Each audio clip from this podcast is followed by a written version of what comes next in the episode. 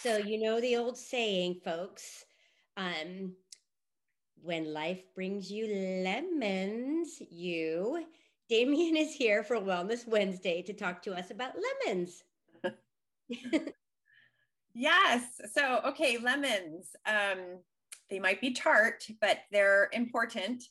Um, so, lemons contain um, 30 milligrams, one lemon contains about 30 milligrams of vitamin C, and that's about half of the RDA or RDI for vitamin C, which is which is pretty good, um, which is actually really good. But they also have lots of other plant compounds that are um, and fiber too, if you're eating the um, whole lemon, um, that are excellent for kidneys and heart health um, and help and you know, detoxifying the liver. So there's just a whole host of wonderful health benefits that you can get from eating lemons. And I know that it's often difficult to get in lots of lemons because they are so tart and sour.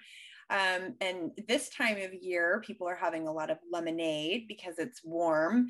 Um, and that's a great way to get your lemon if you're, you know, juicing fresh lemons and adding some water, but the sugar content, of course, can be a little bit less favorable. Um, so you can always throw in stevia, which is going to be, you know, less calories. It's an alternative sweetener to table sugar and any of the artificial sweeteners, which we, you know, want to make sure we're not, well, we don't want to have any of the artificial, but we want to make sure we're limiting our table sugar. So stevia is a great way to to sweeten up your lemonade.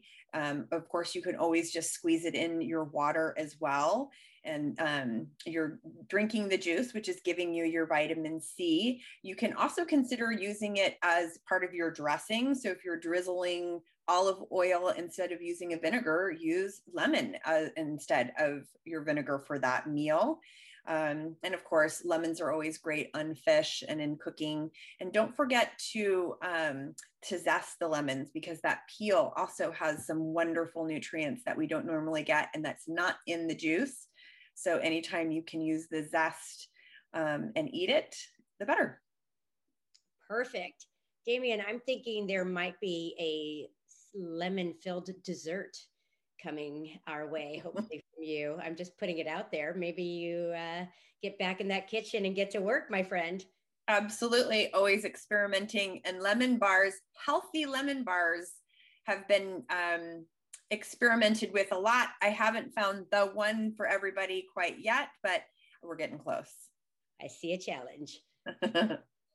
All right, everyone. Have a great Wednesday, and we'll see you next week. Bye-bye. Bye, everybody.